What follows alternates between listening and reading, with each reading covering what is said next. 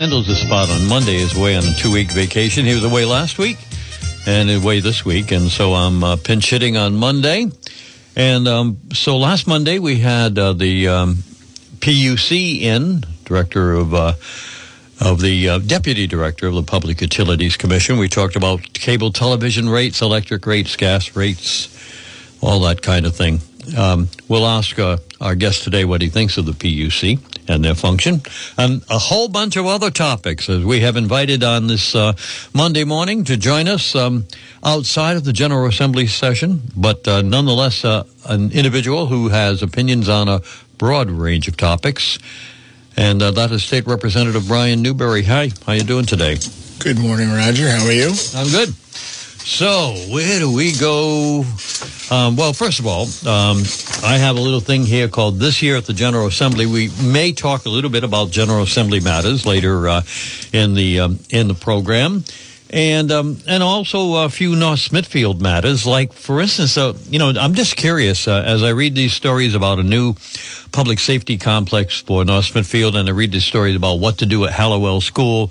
I realize that these are town council issues you're a state representative. Does anybody uh, bring you in into those, uh, or do you stay pretty much aloof for those because they're handled by other individuals? Um, you know, it's it's funny. a couple things. That the answer to your first question is: Does anyone bring me in the loop on these things? Typically, no, um, which is fine with me. It's not my role. Um, do I get involved in issues like that? Typically, as a state legislator, I stay out of it as a private citizen of the town, I obviously care about these things.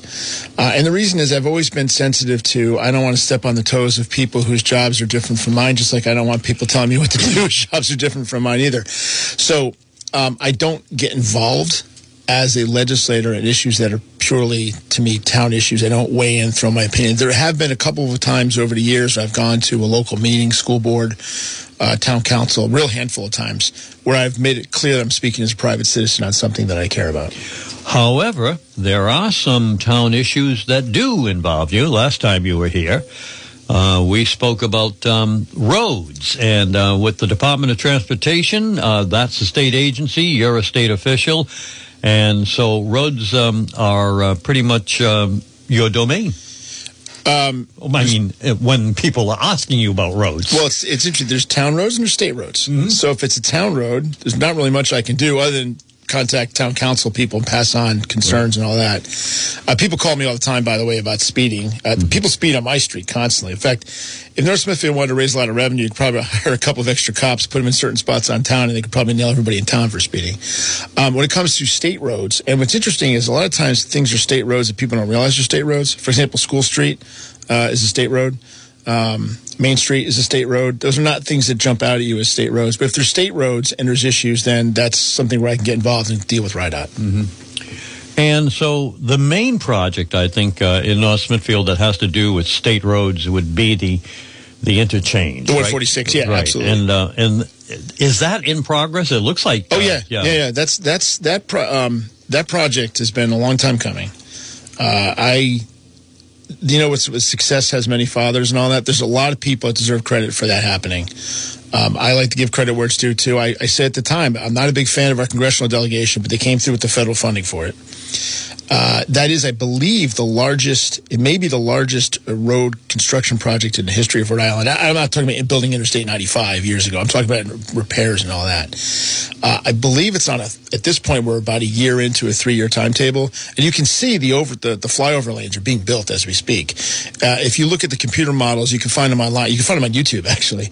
Um, when it's done, it's going to be very nice. But while it's under construction, obviously, like any project like that, it's it's a bit of a hassle. But it's it's going to be very nice when it's done.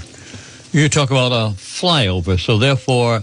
Uh, the traffic signal will eventually be eliminated. It'll be gone. Yeah. The, what's going to happen is there's going to be two lanes going both directions, north south, that are just going to go straight on through. But there's going to be a lane below them, essentially, on either side for local traffic. Mm-hmm. And I don't know if there'll be a light for the local traffic or just stop. There might even just be stop signs for the local mm-hmm. traffic because you won't need we, the, the, high speed stuff will just go above. So it's gonna it's the same. I think for years it's been ranked as the second most dangerous uh, intersection in Rhode Island for in terms of accidents, especially pedestrian accidents. A lot of people have been killed there crossing the crosswalk there. Um, once you move the high speed stuff and you elevate it and get it out of out of play, uh, that should make it into a much more normal intersection. So when that light is eliminated, the only traffic signal on Route 146 from Worcester to Providence will be in Sutton. Sutton, yep. Right, and Yep. that's that's not a very pleasant situation there. But I don't see them rectifying that anytime soon, other than Well, they actually redid that. Um, I don't know how often you actually drive up there because being from you know Rhode Island, you may not leave the state very often. Well, I, uh, I go there because my wife likes that shopping center uh, up there. Oh, up there. Yeah, we. Should, what, what, you you don't Valley shop in Place. Rhode Island, Roger? No, no. Oh, of course we shop in Rhode Island. I just want to make sure we're clear. But we're trying to do. Uh, we're trying to address a global economy and a Uh, okay. regional You pay your differential sales tax too. Yeah, you, uh, okay. Well, anyway, um, I have to drive the way a lot for work, so I drive through it all the time. And um, Massachusetts redid that about ooh, six, seven, eight years ago. Mm-hmm. So they're not going to change anytime soon. It's a lot better than it used to be. That's all I'll say about that. I mean, Mm-hmm. it's it's got they have, it, but they haven't gotten rid of it. It'd be nice to get rid of the light and, on Salesville Road. All right, so uh, that's uh, the, I guess, the main project uh, in North Smithfield that relates to um, sort of um, State Representative Brian Newberry. Uh, but I, I, you're sort of admitting that you don't play a major role in this in any way. Oh, in the 146 thing? Yeah. I absolutely did play a major Well, role. then tell us about it. Well, no, because I was fed up with that for years, and I put together a coalition of legislators about 2017 and started demanding RIDOT take action. Um, and that's when the federal delegation got involved and got the funding. Mm-hmm. It couldn't be done without federal funding, and that's why I give credit to them. But the reason that was on everybody's radar screen was because of not just me, but I will say I took the lead on it because mm-hmm. I li- I live right there too. I mean, was everyone knew that intersection was a disaster. It also wasn't just the intersection; the whole road surfacing. Remember, was a mess. I mean, it was a mess, and finally that got redone. In fact, they prioritized that last year, even though that's technically temporary, just because it was in such bad shape. So yeah, absolutely, it did. I just don't. I don't like it when politicians stand up and go, "Oh, I did this," but that's why I said a lot of people deserve credit for this, but I am absolutely one of them as well.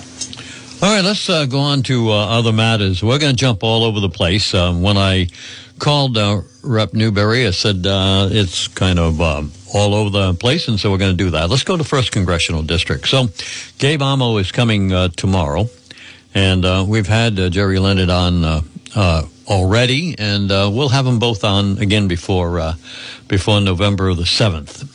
Is there? Um, uh, you're a Republican. Uh, you, do you see that uh, Gerry Leonard uh, has um, a shot at um, upseating um, uh, Gabe Amo, who uh, seems to be the favorite of the Rhode Island news media? That last part is very true. Yeah. Uh, it's it's uh, so a couple of things on that. First of all, if you look at our just look at the base numbers, uh, CD one is obviously more Democratic leaning than CD two at this point. It wasn't always that way, by the way. Things change; they fluctuate. Uh, it's a special election, so you really weird things happen in special elections. I mean, Scott Brown won a special election for U.S. Senate back in 2010, if everyone remembers that. Uh, Gerry's a great candidate. He's a great guy. I got to know him recently. Um, he's got a great resume, smart, well spoken. Um, doesn't have some of the baggage sometimes. Is sometimes I mean, both parties have their crazies, shall we say? Um, he's not one of ours. okay, so um, he deserves to win, and he's working hard. Will he? I'm not going to predict he's going to win, but you never know. Again, it's about the, who turns out to vote, folks. Early voting's open. Get out there and vote if you care. If you're in CD one. Uh, as far as the Democrats, they had what was it originally? They had ended up with 12 people on the primary ballot.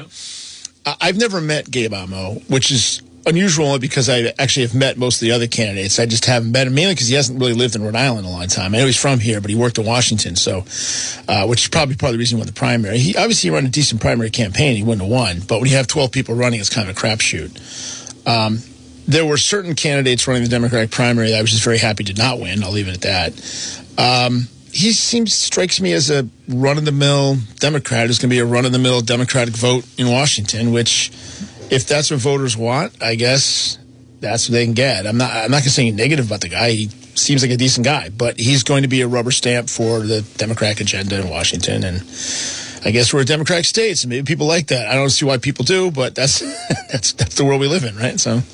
Picking up your phrase, I'll leave it at that. I want to dig a little bit deeper. Uh, when you said, uh, um, I'm glad that these candidates lost in the primary, I'll Certain- leave it at certain- that. certain ones, Yeah, is certain it ones. is is it you're leaving it at that because uh, they're in the General Assembly? Uh, No, with no, no, you? no. or- There well, was- no, well, well, tell me uh, who who No, I'm- you're happy lost. No, because I don't want to give I don't want to give oxygen. I'm simply saying there's some people that I like I mean, I agree with them, but I like them, and some of them win, some of them lose. And there's some people that I have no say what goes on a Democratic primary, but sometimes I know a lot about a person, and I watch their campaigns, and I just roll my eyes. But I, me endorsing or not endorsing a Democrat is not going to help them. You know what I'm saying? So just to say that the right people lost that primary, and I hope they stay away, stay out of politics and go away. I'll leave it at that. Well, the lieutenant governor lost. I'm not talking about her. Yeah. Uh, so she's not part of. I'll leave it at that No, uh, conversation. no, no. So, uh, was she going to? Would she be the first congressional uh, candidate if, in fact, she didn't have the uh, the scandal with the uh, signatures? I don't know. It's hard to say because if you, it's really hard to. There wasn't a lot of polling in that race, and again, it was it was a special primary election in an off year with twelve people on the ballot. So how do you even run a decent poll in a race like that? I mean, Amo ended up coming from behind essentially. He he obviously ran a good campaign, and and a campaign like that's about turnout and getting your voters to the polls. So the early polls showed her ahead, but I don't know how much of that was just name recognition. You know, so I mean asking me to predict a special election for a Democratic primary, Roger? I don't know. I'm not the person to do that, right? Well, you're here. Yeah, it's, it's fun to talk about, but I don't Right, think yeah. my opinion matters I- more than anybody you know, else's I- on that one. I, uh, I'm looking for uh, some background here to help me through because I'm here like Monday through Friday, so it always help, helps to have a little more uh, insight into it. Uh, State Representative Newberry's here. You know State Representative Bree, and he, he was talking about his early voting thing. As a matter of fact, he keeps saying he's going to be introducing in the next session some legislation. I think he's going to introduce two pieces uh, that have to do with early voting. But um, uh, is this? I mean, are you an uh, one one day election day type of guy, or do you see a place for uh, early voting? In Here's a topic I have a lot to say on, Roger. So. Ladies and gentlemen, Uh, here I'm- is Brian Newberry on early voting. So if you went back in time and you asked me that question, um, I'd always been a believer in, in a sort of a one day election day. I think it's a communal thing. It, bring, it should bring everybody together and so forth and so on. But over time, I came to appreciate that it's sometimes hard for some people to vote on a single day.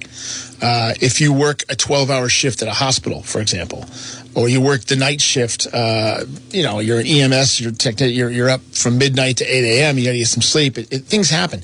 I actually missed the, um, the primary election uh, for the congressional seat because I was away, and then I had to try a case. I was I was on trial for five weeks in, in Connecticut. I was living in a hotel for most of the time. So things happen, and people can't always make it to election. Now you would say, well, that's why we have absentee ballots. Um, I'm not a fan of mail voting for a bunch of reasons. I think sometimes you have to have that emergency safety valve option. People are traveling out of the country and so on. I get that, but I don't think we should encourage it.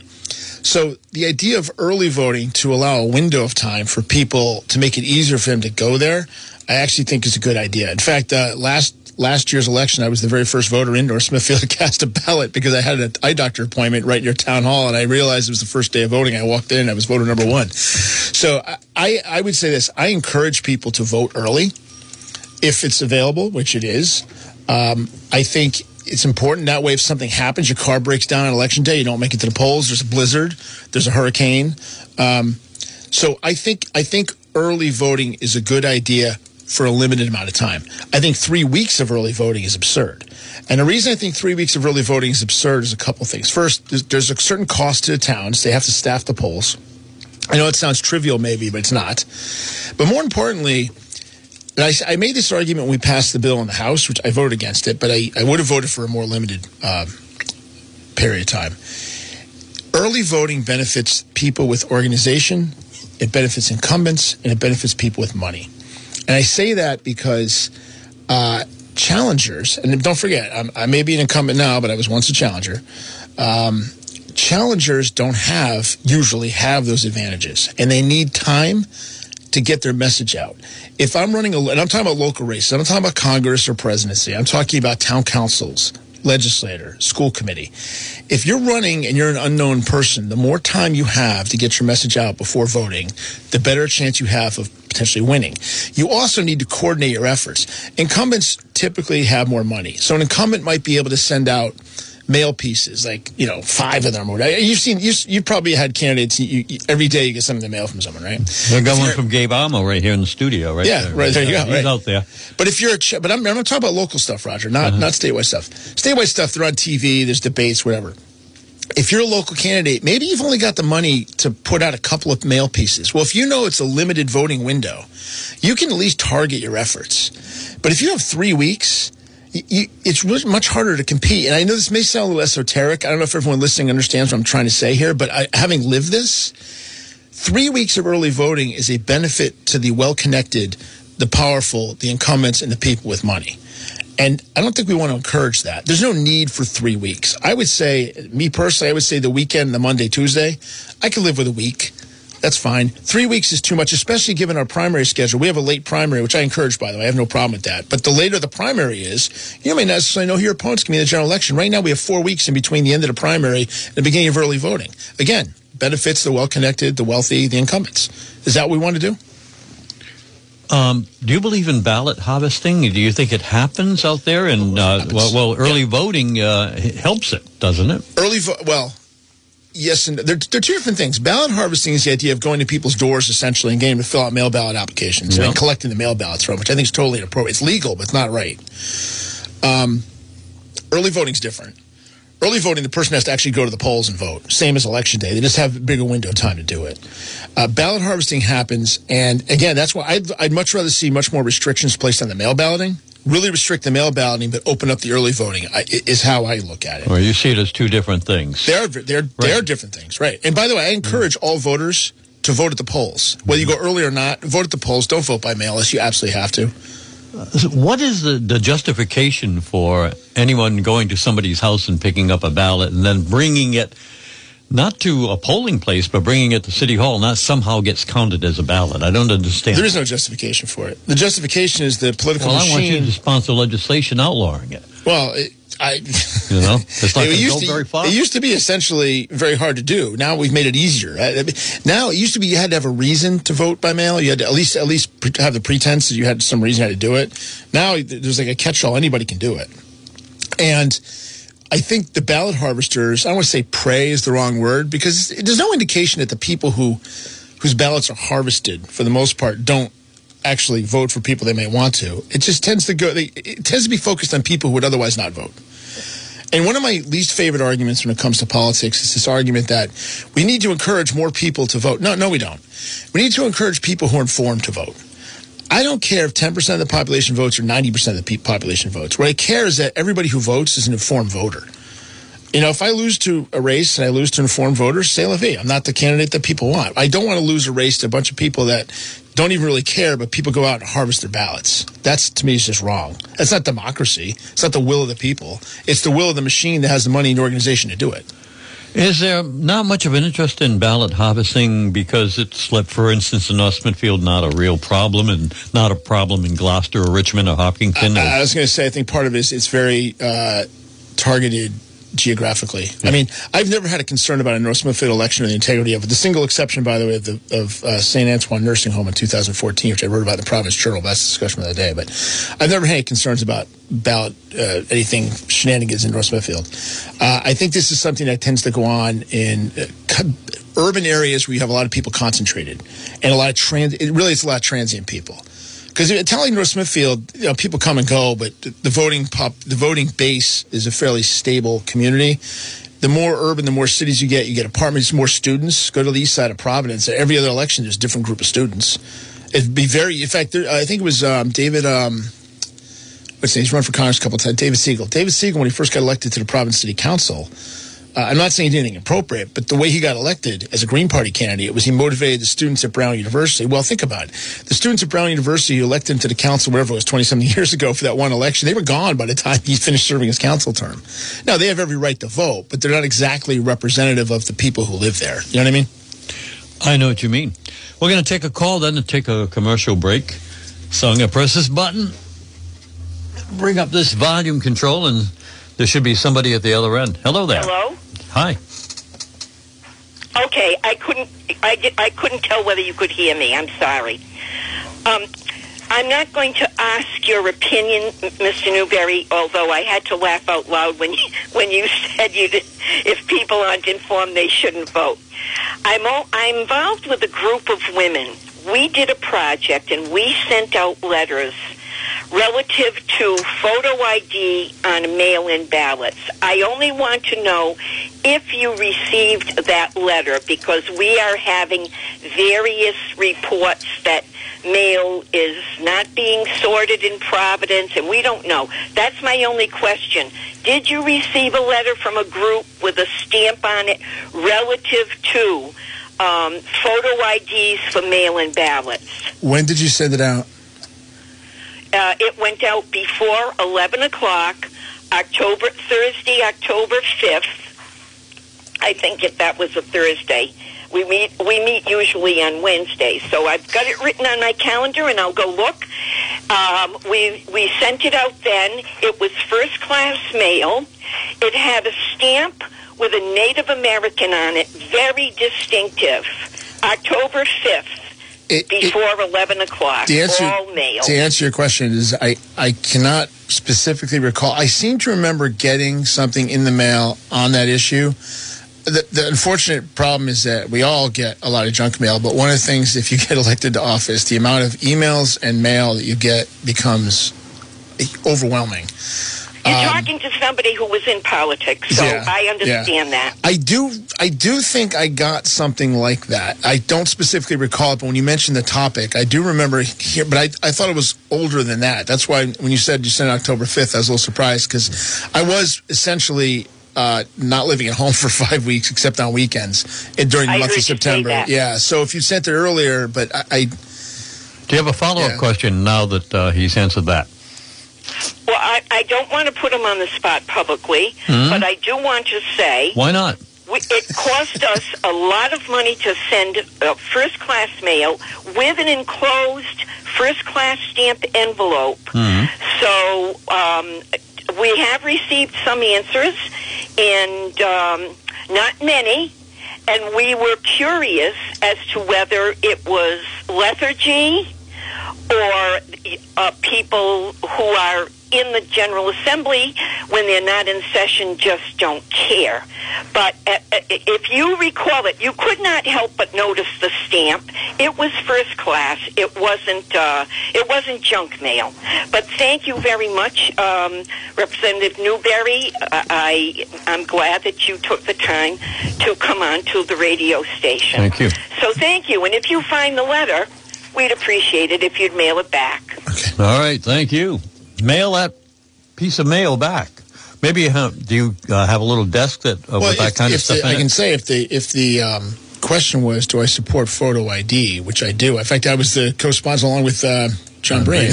yeah, back when his first segue, uh, back in uh, 2009. Um, I absolutely have always supported that. For mail ballots, I would support it as well. I guess the question is, how do you do that? Because you can request a mail ballot online through the mail. That's the that's the problem. Uh, but I, I support photo ID. Always have. All right, uh, we have another caller waiting, but it's uh, time for a break to get a few commercials uh, in, and we'll be right back with State Representative Brian Newberry. We are doing a free for all today. Let's meet for lunch or dinner at the Roast House. Their menu offers something for everyone. Seafood and chicken, roasts, steaks, and chops, appetizers, and their rotation of the heartiest soups in the area. Open Sunday through Thursday, 11.30 to 9. Friday and Saturday, 11.30 to 10 p.m. Now, here are some of the delicious choices awaiting you at the Roast House. Roast House, great restaurant, and uh, they'll be open for lunch today. And uh, when you go over to the Roast House, you get the uh, the first thing they do is they offer you the uh, uh, what called luncheon menu. Yeah, that's what you call it. And uh, you can find things there uh, seven ninety nine, eight ninety nine, and they all come with the side of the choice, you know, coleslaw or maybe some some kind of um, potato, and then they offer you the regular menu too, in case you want to choose uh, one of their great burgers or uh, one of their great entrees. We are the Roast House. We're in Blackstone, Massachusetts, and uh, we have another roast house in Pawtucket, Rhode Island, for that matter. All right, you're on Daybreak Southern. Uh, no, it's the wrong show. You're on the Upfront program. I forgot where I was, and um, we'll get back to uh, Representative uh, Newberry, but we're going to check in with Cayer Caccia. They're a a uh, firm that uh, that takes care of accounting, and they're certified. At the CPA firm of Cayer Caccia, we believe in the value of relationships. We view every client relationship like a partnership, and truly believe that our success is a result of your success. We're committed to providing close personal attention to our clients. We take pride in giving you the assurance that the personal assistance you receive comes from years of advanced training and technical experience, dedicated and trusted for over 30 years. We're Caccia, certified public accountants with offices in Warwick at 732-8900 and Woonsocket at 766-8100. Scott McGee of Remax Properties brings his years of real estate experience to you, whether buying or selling. Check out this property currently on the market from the McGee team. Well, Scott McGee has uh, properties all over the greater Woonsocket area. And uh, the one we're going to focus on today is on uh, Ledge Way in uh, Albion Village. It's a nice little ranch uh, there. And uh, it is in a desirable neighborhood, Albion Village. Three bedrooms, one full bath, perfect for a first time buyer or perhaps someone waiting to downsize to one level living. The interior of the house has been freshly painted and new flooring throughout. And as you enter the home, you'll find a laundry slash mudroom. The eat-in kitchen features uh, plenty of beautiful uh, cabinetry. And uh, you'll uh, find uh, that the, the lot is uh, 7,400 square feet. Nice little lot in, excuse me, in Albion Village. All right, there's Scott McGee. 631-2906 is the number to call. And he will take care of um, showing you any piece of property that we might have. One more ad here. We're going to check in with Charlie's Tire Service. They're in Bellingham, Massachusetts. And then we'll grab another call and uh, ask some more questions of um, State Representative Brian Newberry. Charlie's Tire and Service Center in Bellingham is the go-to shop for all your tire and mechanical needs, serving Bellingham, Franklin, Blackstone, and nearby communities for well over 40 years.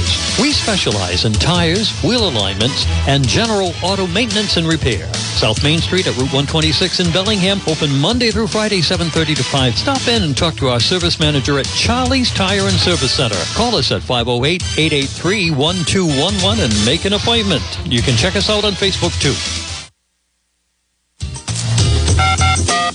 You're listening to WNRI's Upfront, a radio internet talk show. Now, let's get back to the panel. All right, you ready for another call, sir? Sure. All right, press the button, see what's going on here. Hello, what would you like to talk about? Well, first of all, what um, Mr. Newberry is saying, he's practiced. When he first started running, he went door to door in North Smithfield. I can remember I thought he was a college student trying to sell something as I saw him come up in his, his, uh, uh, Bermuda shorts and, and polo shirt, and I said, "Oh God, was one of those, wanna huh? Sell now." Uh-huh. And year after year, every time he ran, door to door. And the other thing that that I I maybe he can answer this. Today, they're not voting people because of qualifications. It's usually gender or their race. If you have that, hey, you're halfway in, and it's wrong. Perhaps we should start being educating our, our, our students in school what makes a person qualified because it's not working that way now. Just look at uh, federal people in office and state people in office. All right, let's take a listen to uh, Mr. Newberry. I'm going to ask him a few questions based on your remarks. Thank you for your call. So, um, in certain uh, uh, urban districts like Providence or Pawtucket Central Falls, maybe race uh, is more important than qualifications. Uh, maybe it isn't, as opposed to, let's say, North Smithfield, where um, maybe it's a different story. You, you may see it differently. What do you think? I, I think it's a complicated question. Here's why. Um, I know when I first got elected, and I, I, this is true for anybody gets elected, and this is true even now. I've been in the legislature for a long time. There are certain topics that I know a lot about because of my background. There's other topics that I am not an expert in, You mean like PUC? like the PUC, right? Exactly, out there. Um, I mean, there's certain like there's certain issues that come to the floor of the House where I just know because my background, I can I can talk at length and detail about it based on personal history. So the concept of diversity, and the thing about diversity that bothers me is if it's just skin color or ethnicity, to me that's wrong. Diversity to me, though, does mean diversity of experience and backgrounds.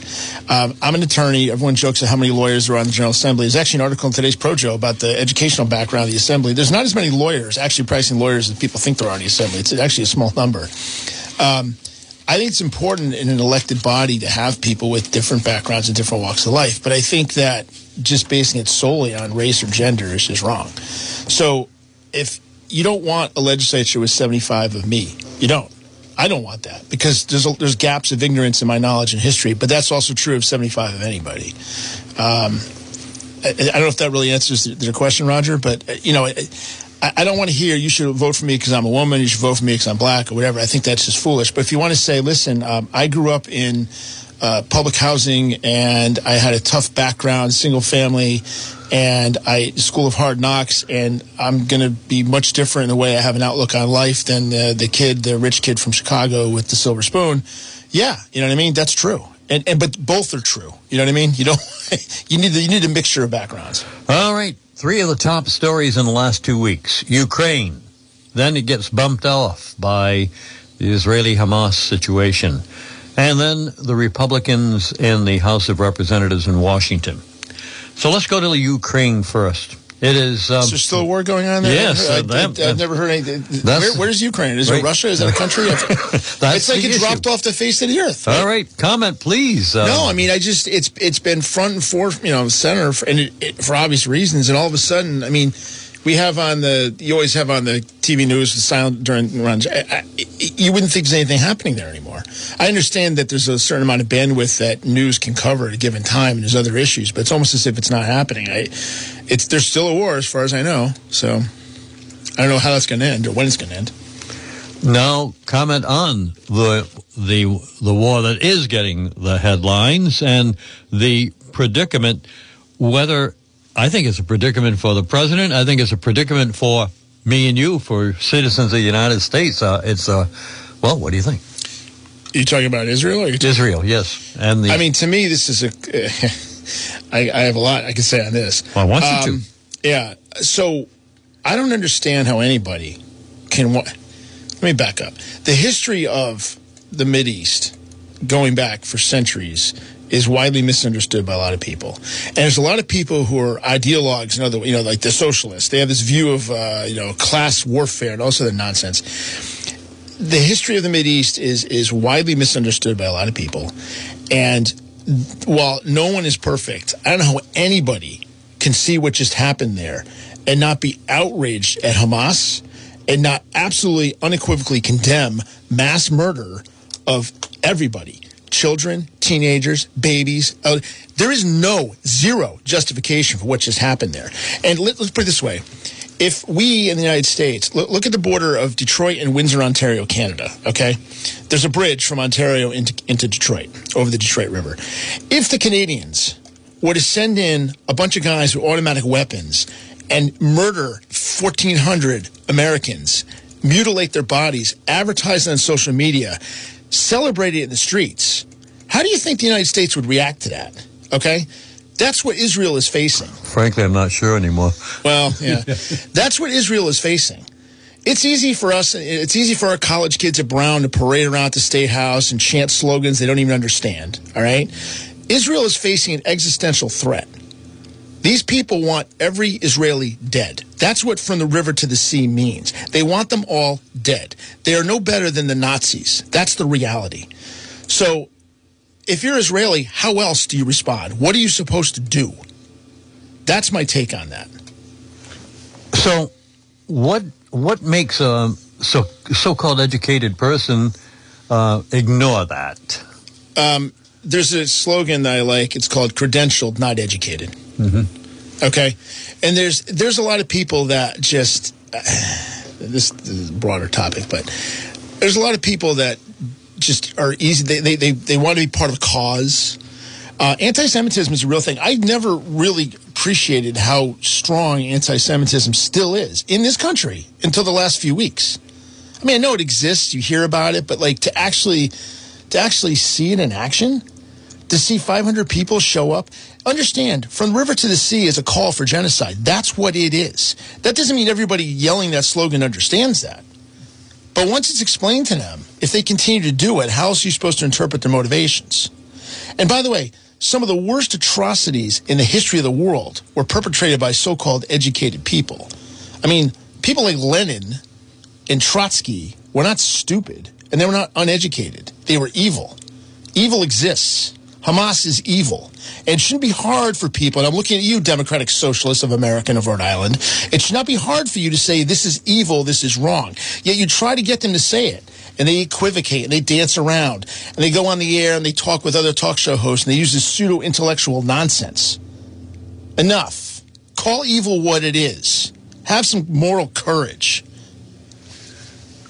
What about the Jewish community? Isn't it divided on, on this issue? I mean, uh, if I, um, you know, I'm seeing people say I'm of uh, the Jewish faith and uh, I'm for Palestine, and, and so is there a divide in the First of all, Jewish I- state? I'm, I'm not Jewish, so I can't speak for the Jewish community. I'm sure any group of people will always have people who disagree on an issue. Um, from what I've read and heard, it seems that this has united all of Israel. I mean, Israel was, as I understand, their government was a practical, you know, I want to say civil war, but they were at odds. There's a lot of divisions in the Israeli government. This seems to have united them all for the moment, but I, I, I can't answer that question. I mean, you always get, you can always find somebody somewhere that says, uh, you know, uh, you you can find somebody to say anything about anything. I want you to comment on uh, the news media, Rhode Island news media and national news media. What do you think? What do you think of them? In general, Well, Um, we'll start in general. I think the national, when you say national news media, if we're talking about the major network TV and the major national newspapers, the New York Times and Washington Post, I think they're a disgrace. Um, I don't know if they're worse than they used to be. They're clearly slanted. I think. I think part of it, the economics of of uh, journalism and the press, is, is is hard because it used to be that they had near monopolies. Everybody used to watch Walter Cronkite, right? When you have a near monopoly, um, you know, you can kind of cover a lot of stuff and everyone's kind of stuck listening to you. Now you get each of the cable networks, for example. And, I, and by the way, I'm not just talking about liberal. I mean, I think Fox is a disgrace too. I, I think they're all they're all looking for the niche audi- niche. I can't. pronounce- I never pronounce that word correctly. You know what I'm saying? They're, Good enough. select audience. Good enough for this program. They're always looking for the little select audience. And when you're looking to aim your target market as select audience, you're going to slant what you give them to make them, to, to give them what they want to hear. I mean, look at the coverage of this supposed uh, hospital bombing. It, it's pretty, uh, we know what happened. It was one of the terrorist uh, rockets fell short and landed in a parking lot. But the New York Times, who I have no respect for, by the way. The New York Times runs a headline immediately based on Hamas propaganda, claiming that the Israelis bombed a hospital and killed 500 people. That was just false. It was a lie on the front page of the New York Times. And these are the same people that have the gall to claim to be fact checking others and calling for censorship of things like Twitter and the internet. Are you kidding me? Give me a break. So, does that answer your question? I think about the national news media. yeah, how about the Rhode Island news media? I think the Rhode Island news media is better, and I don't say that because I have to deal with them. Um, I know a lot of the individual reporters. I, I think some of them are very, very good.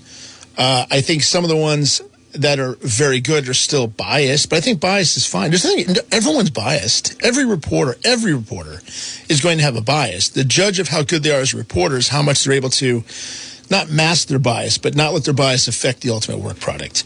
And I think when it comes to covering the General Assembly, I've noticed, actually, I'll, I'll, be very blunt. I've noticed over the years when it comes to covering the General Assembly, I think the Rhode Island local news media has been pretty good, except on certain issues.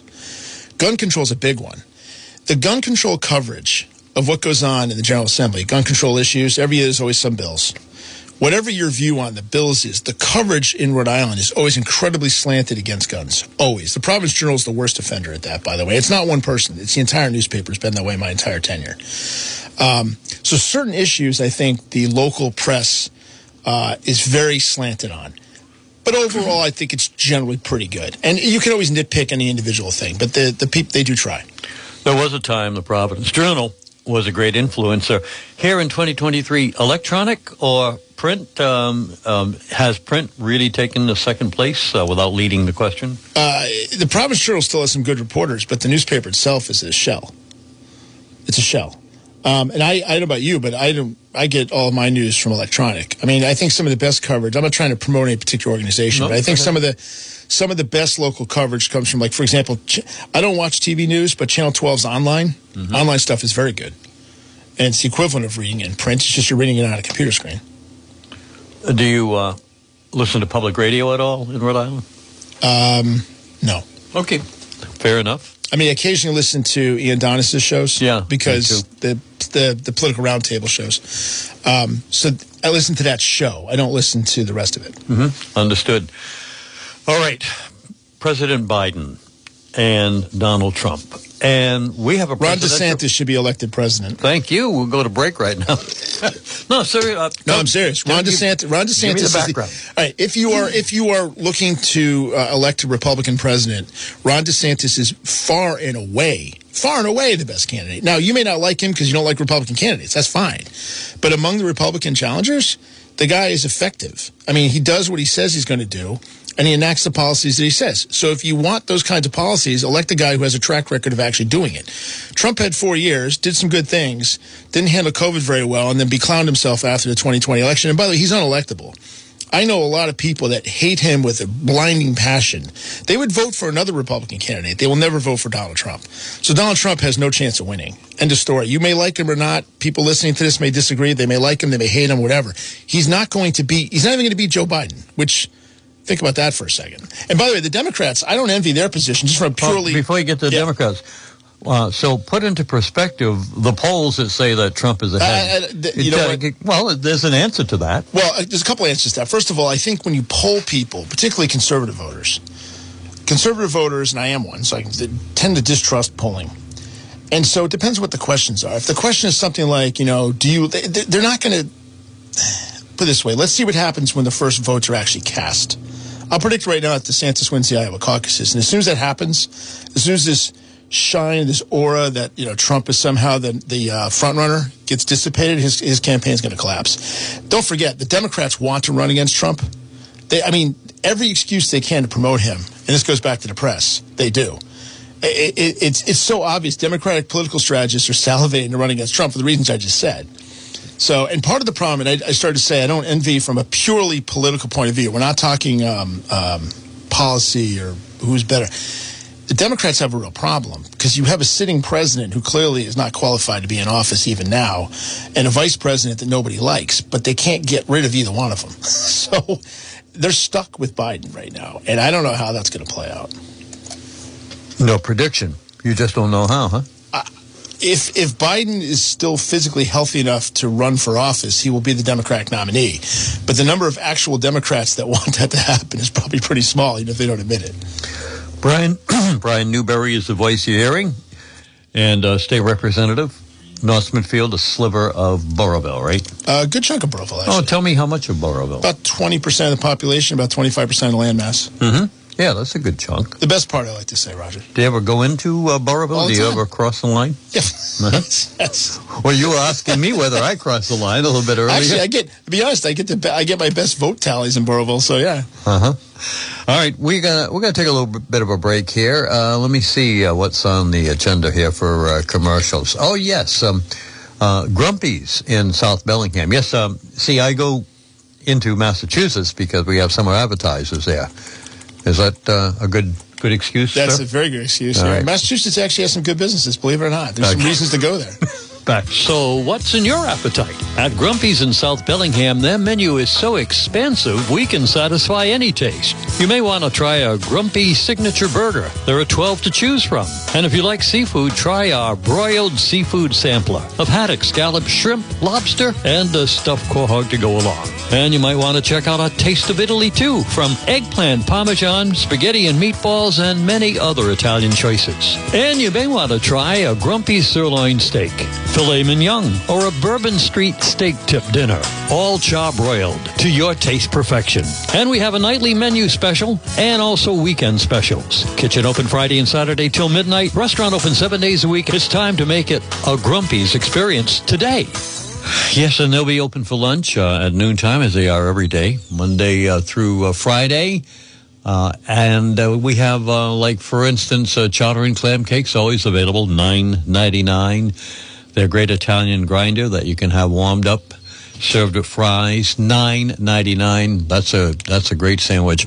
Uh, for lunch, may we suggest Grumpy's? Here's Dick Bouchard for Allstate. Let's talk about auto insurance. Does your current policy provide a claim satisfaction guarantee? The answer is no, unless you have Allstate, because no other insurance company makes that promise. And you can get a quick quote on home and car insurance from the Benjamin Allstate Insurance Agency with two convenient offices. The main office across from Dowling Village and their new office, 72 South Main Street, South Bellingham. Pull out your current insurance policy page and see how much you'll save by switching to the Benjamin Allstate Agency. And let's talk about Allstate's claim satisfaction guarantee, which means you get your money back, no questions asked, included free with your standard Allstate policies. Kara Benjamin and her staff ready to serve you in person or by telephone. Call 401 765 5000. Puts you in touch with either office. Let's talk about savings with Allstate Home and Car Insurance. Remember, you're in good hands with Allstate. You're listening to WNRI's Upfront, a radio internet talk show. Now, let's get back to the panel.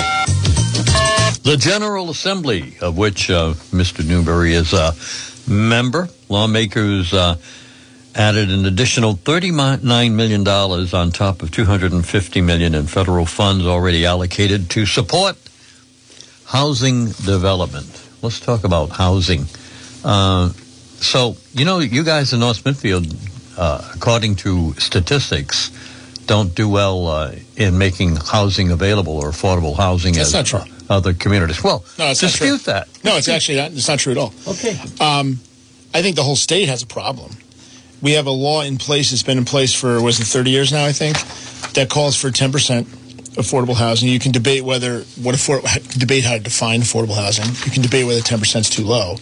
There are, the last I checked, which is about a year or two ago, there were only six communities that hit that 10% threshold. Woonsocket's one of them. Burrillville's another one, by the way. North Smithfield was, I think, just below the threshold. So it's all relative. Uh, out of 39 cities and towns, North Smithfield probably ranks in the top 10 or close to it.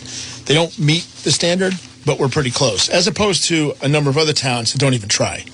So I will defend my town and say we're doing the best we can. By the way, this is a classic example. I don't know what's going on with this, but you know the corner where the little general is, where St. Paul Street and uh, Great Road meet? Absolutely know it. about I forget three four years ago. I want to say it's right before COVID hit. There was talk about replacing. It's, there's an old Tupperware building there. It's been used for various stuff. There was talk about replacing it with the low income housing. It's a perfect spot for it if you bring the water down St. Paul Street. And you want to start talking about building housing that people can afford, that's a great place to put it. Why does it take so long to build or do anything in this state? I don't know what's going on with it, but why has that not happened? You know, the old saw about they built the Empire State Building in a year or something like that back in the 30s. Yeah. We can't even put in a run of the mill affordable housing complex. Like, what is going on? And that's the problem. That's a statewide problem. That's a Northeast problem. It's a regulatory problem. You should understand that better by looking at some of the projects on Route 102 over the years. No, I, I no, but I'm saying, but that's that's the problem. So when you start off the conversation by saying North Smithfield doesn't do very well, I, I do take issue with that because our town has actually done pretty well. Not perfect, we've done pretty well with that. Um, so anyway, That's your position, and you're sticking with it. It's the correct position. This General Assembly session coming up, uh, uh, is it something that uh, you know will be? Um, it's going to be an off off year session in the sense that there will be nobody running at that particular time. Uh, so Oh, no, it's uh, actually uh, it's. What do you remember, We we have sessions for two year terms. This is an election year coming up. By definition, but in November we're not. of, of next yeah, but it doesn't. From the psychology of the people in office, I'm telling you. No, tell us the about odd that the odd numbered psychology. years right that come right after the election. Everyone's thinking about actual policy and doing the right thing. As soon as you get into the even number years, people start thinking about reelection. That's just the reality. People tend to act a little differently. I also think, going back to the topic we discussed a little while ago, I- I think the speaker's going to have a real problem with some of his caucus. He basically has some pro-Hamas members of his caucus. And he's got some other members of his caucus who are either Jewish or very sympathetic to Israel. And I don't know how some of these people, after recent events, are going to be able to work together. I, I mean that. Like I, some of the public statements that have been made by some members of the legislature regarding what's going on in the Middle East, I, I don't know when people are finally face to face in a room how that's gonna that's gonna fly. And um, you know that's gonna be interesting to watch him balance those dynamics. Those um, those people who are on opposing views, I thought most of them were on the Senate. But uh, you're saying that some of them are in, in the, the more loudmouthed are in the Senate. But uh, put it this way: the Democratic Socialists of America has basically come out and more or less endorsed Hamas. They'll argue with me and say, "Oh, we don't endorse Hamas," but they won't condemn them. So I'll take that as an endorsement. Every time you say condemn terrorism, they they they equivocate and start making up excuses and run for the hills. Um, we have active members, people who are endorsed by our members, the Democratic Socialists of America. They haven't come out and said anything. Where are they? They're afraid to if they, either they believe it, okay, which is worse, or they're afraid to do the right thing. And I don't know how if people are supporting people that want you dead, you're supposed to sit next to them in a legislative chamber and be civil. Be honest. Will uh, the ground war be halted after um, after like the president is saying maybe that uh, Israel should uh, rethink uh, doing the ground war? And, um, and Biden, Biden's saying next he's looking at his poll numbers in Michigan. Okay. I, I don't care what Biden has to say. Israel's going to do what Israel thinks it has to do for right or wrong. They're not going to. I mean, I, I, the the ground. I, don't, I can't answer that question. I, I don't know what's going to happen over there. What I, my point earlier is I don't know what the Israelis are supposed to do differently. You cannot be neighbors with people who want you all dead and who have the ability to do what Hamas just did. You have to do something about it. I'm glad I'm not in command of the IDF. I'm glad I'm not an Israeli politician. They have very difficult choices to make. But it's easy for us, the United States, to sit there and criticize them. If we were in their position, we'd be acting the same way. We've got a minute. Would you like to um, uh, maybe talk talk on some topic that uh, you were hoping I'd bring up but didn't bring up? Uh, we were going to talk about the PUC, and I told you it's one of my areas I don't have a lot of expertise in. Uh, we can talk about green energy and what a scam it is. How about that? well, you go ahead. Tell me why is green energy? Oh, no, actually, no. In all seriousness, I mean, people love talking about green energy. Uh, you know, bad. Where do you think all the minerals come from? Everybody look up the child labor in places like the Congo. I love these people like, oh, you know, I got solar panels, so I'm going to save the planet, or I'm going to make everyone buy an electric car. Where do you think the electricity comes from? It doesn't come from wind farms. It still comes from gas and oil. We the I was reading to somebody the other day that in order to make the the entire country uh, run entirely on electric vehicles alone would require something like I, I don't want to put the wrong numbers. I was re- but like millions of miles of electrical transmission lines that we don't have. I mean, it's it's it's not that we shouldn't try to be more uh, more environmentally conscious. Of course, we could, but there's national security implications. If we put our entire electrical grid and, and our, our vehicle grid into the hands of countries like China that control most of the rare earth minerals that are needed, we're subjecting ourselves to being basically held hostage by them down the road. And these are all intertwined issues. And it's real easy to pontificate and advocate for more subsidies for solar farms. That's a tiny piece of this issue. Sorry, we, I could go on for an hour on this topic. Well, you can't because uh, I'm going to thank you for being here okay. and say goodbye to you. Thank you for. Uh, accommodating your schedule to me. Oh, anytime, Roger. Two weeks in a row. I appreciate that. Hey, we'll see you tomorrow with Gabe Amo on the Upfront program. Until then, see you later. This has been WNRI's Upfront, presented weekday mornings at 8 a.m. Upfront is a regular public affairs presentation of News Talk 1380 WNRI Woonsocket.